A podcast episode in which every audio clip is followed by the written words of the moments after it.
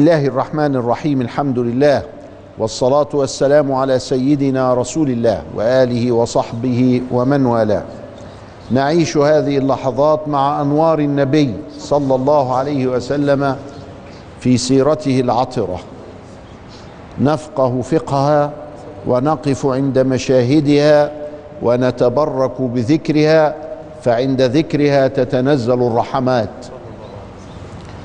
رسول الله صلى الله عليه وسلم وصل إلى مكان قباء في يوم الاثنين في التاسع من ربيع الأول الأنور على تمام عمره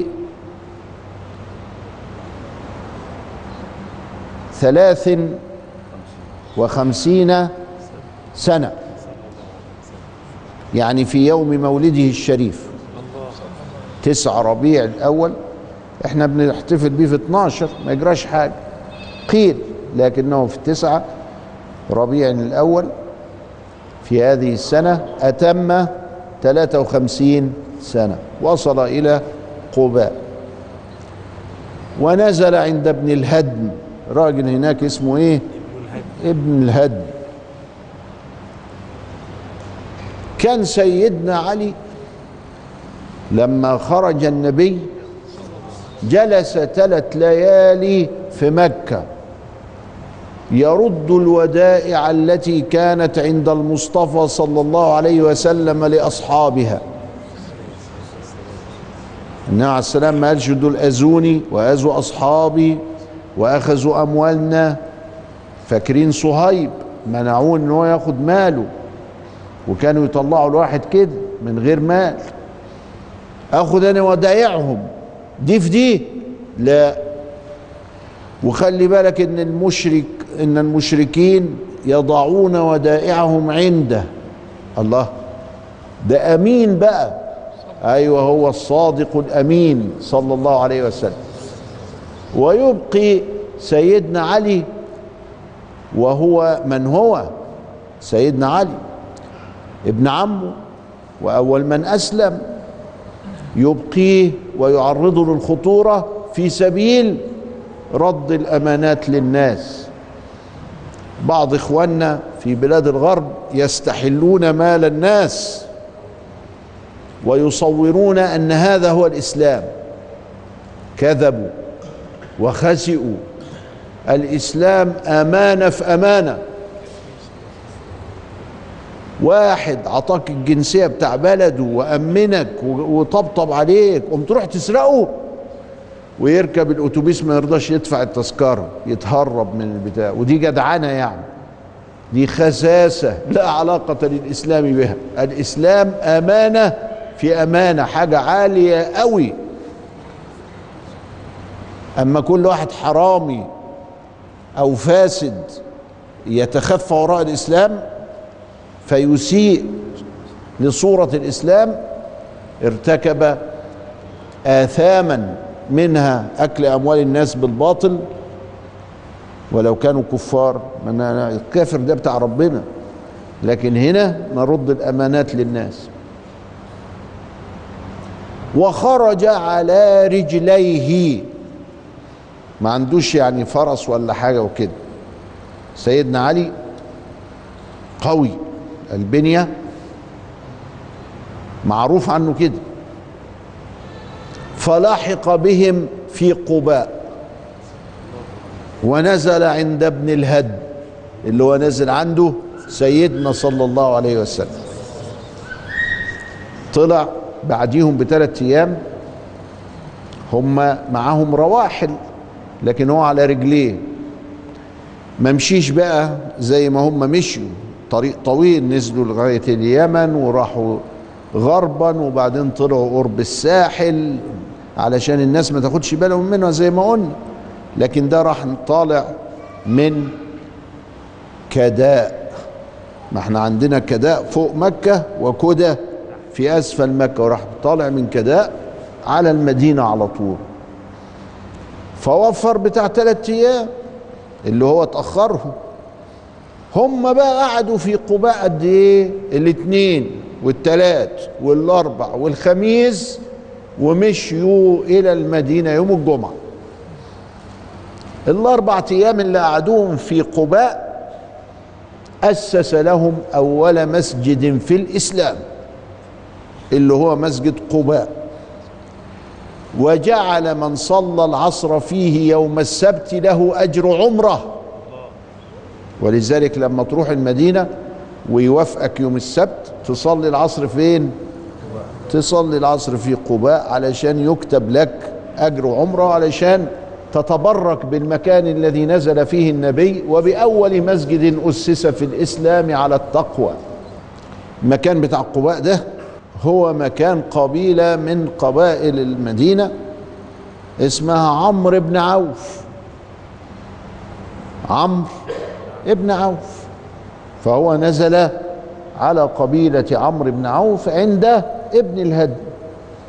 ابن الهدم ضيفه وكل حاجة في أمانة الله وهو كان أسلم ابن الهدم.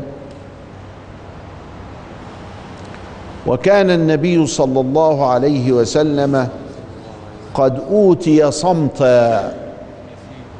يعني هو كده هو قاعد صامت كده. وأبو بكر قائم للناس عشان ما يتعبوش. أيوه.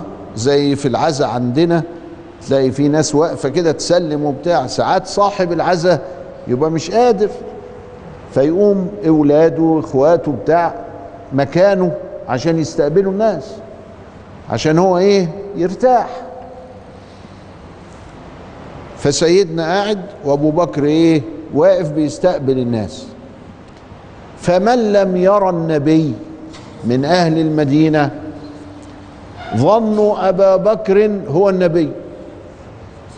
أبو بكر ده هو محمد.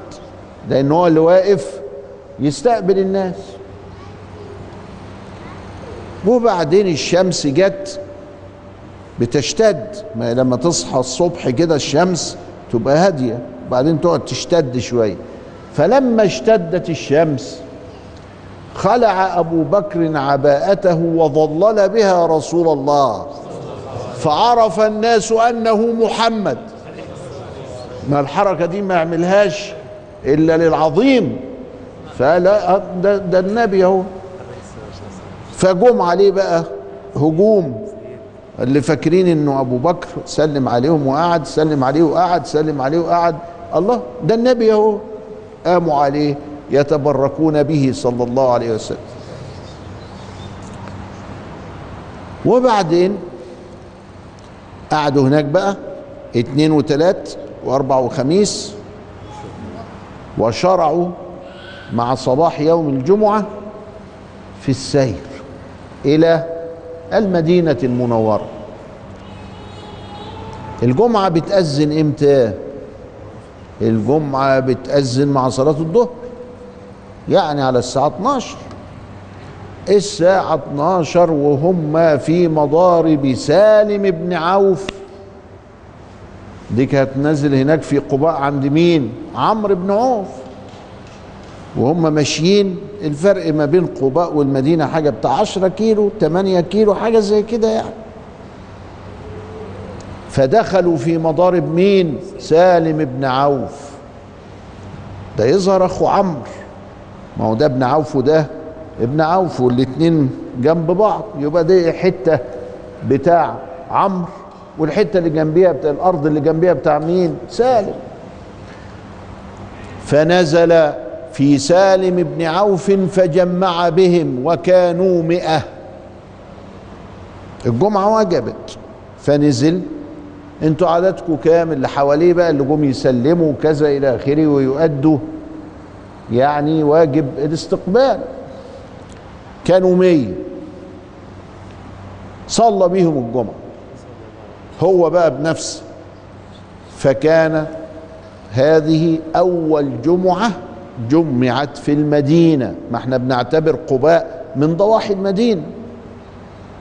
وسالم بن عوف ده هي يعني اهي قريبة أقرب. كمان ده هما مشوا ساعة بتاع لغاية ما وصلوا لسالم بن عوف. سالم بن عوف على حدود يثرب على طول جنبها يعني من الملحقات. صلى بيهم ودخل المدينة. كان عايز ينزل عند إخواله بني النجار اللي منهم آمنة. أخواله منين؟ ما هو آمنة. آمنة كانت وحيدة لا ليها أخ ولا ليها أخت. فالإخوال هنا معناها العيلة بتاعتهم. بعد الفاصل نواصل.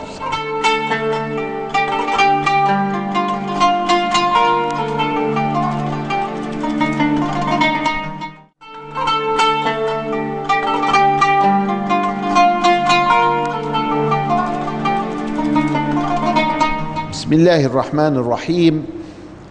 دخل النبي صلى الله عليه وسلم من جهة قباء وقباء في الجنوب من المدينة.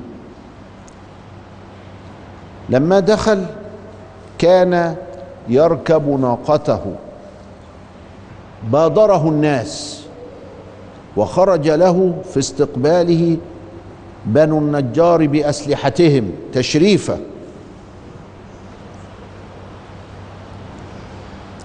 وكل يريد أن يأخذ بزمام الناقة ليذهب بها عنده. أهل المدينة في الوقت ده مش أغنياء قوي والغني منهم قليل خمسة ستة يعني. والحالة ضيقة في المدينة. وبالرغم من كده كلهم عايزين يضيفوا النبي عليه السلام. يبقى الكرم ده حاجة من جوه. فالنبي صلى الله عليه وسلم قال لهم اتركوها فإنها مأمورة. سيبوا الناقة ما تسيبوها لأنها مأمورة. مأمورة في إيه؟ إنها هتختار له المكان اللي هيبقى المسجد النبوي بعد كده. فراحت داخلة في المكان اللي هو معروف الآن ده بالمسجد النبوي.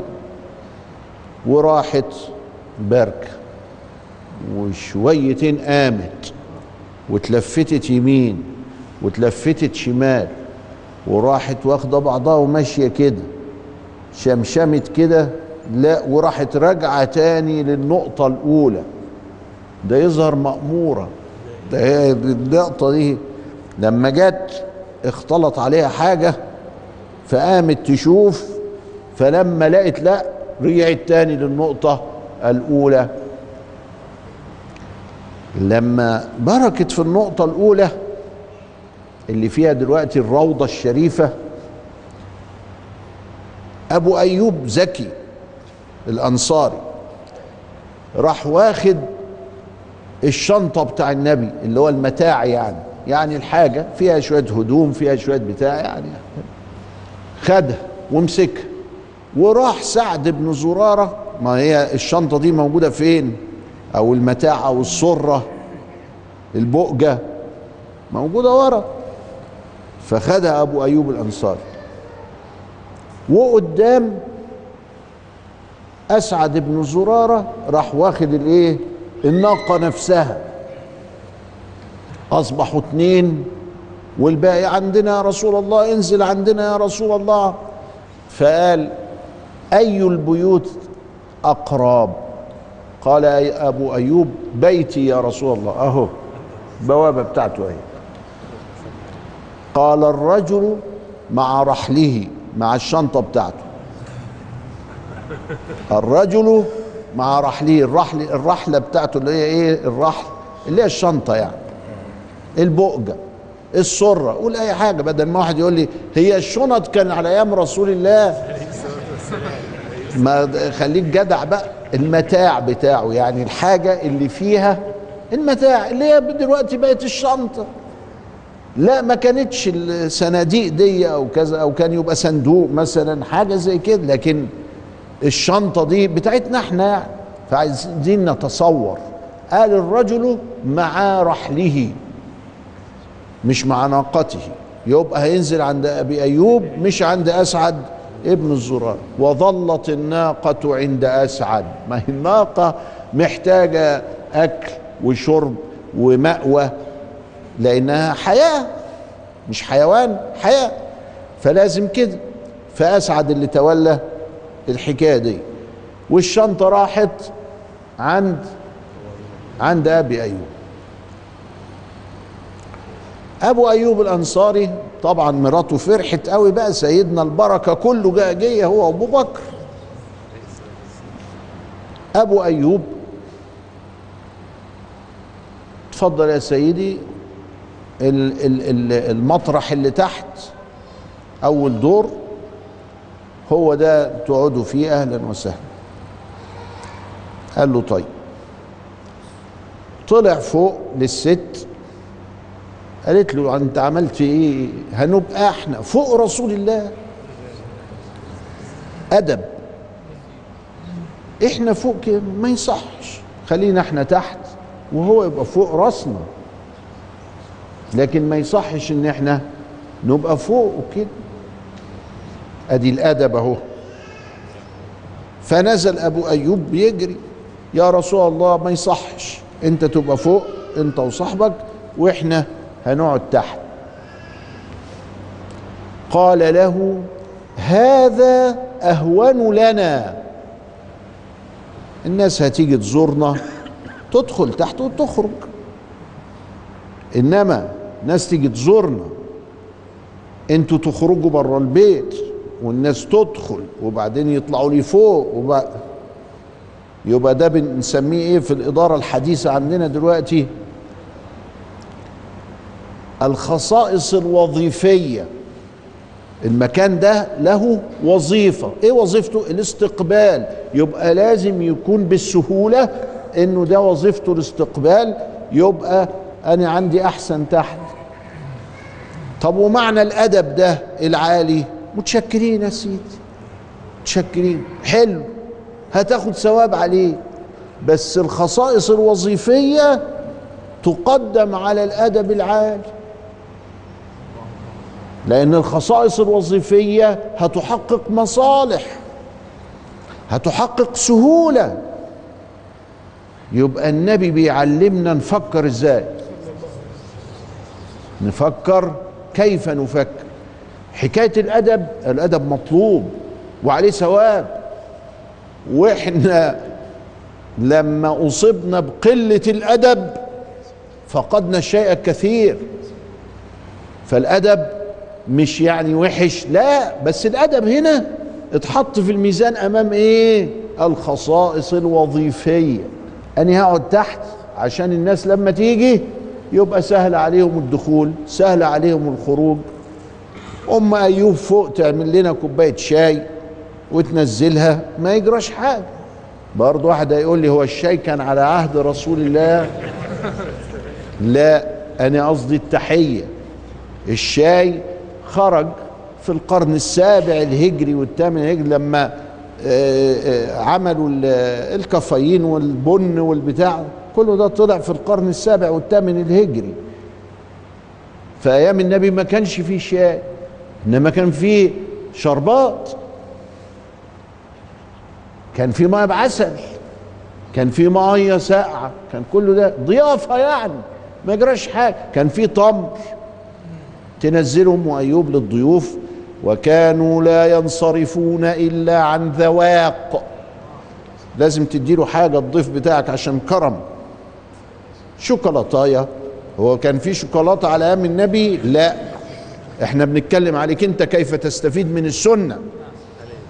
تديله شوكولاتاية تديله تمراية تديله آه، بق مية يعني كان إيه؟ لازم يدوه حاجة كده. عادات. تقاليد بروتوكول اتيكيت أدب يعني. فسيدنا الرسول صلى الله عليه وسلم اختار الدور الأرضي للخصائص الوظيفية وشكر أبا أيوب على الأدب الذي لا بد منه. سيدنا صلى الله عليه وسلم قال الحتة اللي اللي, بركت فيها ال- الناقة. دي إيه قالوا له دي بتاع ولدين يتامى من بني النجار. وكانت زمان مقبرة للمدينة. قال طيب أنا عايز أشتريها. اشتراها من اليتيمين برضه عرضوا عليه ان هو ياخدها من غير فلوس رفض قال لا. آدم يتيمين وبتاع يستفيدوا بالفلوس. فاشتراها ونظفها بقى. نظفها وخلاها كويسة كده قابلة للمسجدية. وبنى فيها مسجده الشريف. المسجد ده كان ما ياخدش أكتر من 300 ما ياخدش أكتر من 300 وبنى بجواره بيوته لنسائه. عبد الله ابن أبي بكر. علي لحق بهم. سدد الديون والودائع وكذا إلى آخره ورد الودائع لاهلها عبد الله بن أبي بكر راح جايب مرات أبو بكر والسيدة عائشة وأم كلثوم ورقية وزينب. حبسها زوجها. لا لا خليكي معانا محتاجك. فحبسها زوجها أبو العاص هاجرت بعد بدر. قعدت في مكة عند زوجها. رقية وأم كلثوم وعائشة والجماعة دول كلهم لمهم مين؟ سيدنا عبد الله بن أبي بكر ورحل بهم إلى المدينة فوصل له أهله مع سودة بنت زمعة زوج رسول الله صلى الله عليه وسلم. إلى لقاء آخر نستودعكم الله. والسلام عليكم ورحمة الله وبركاته.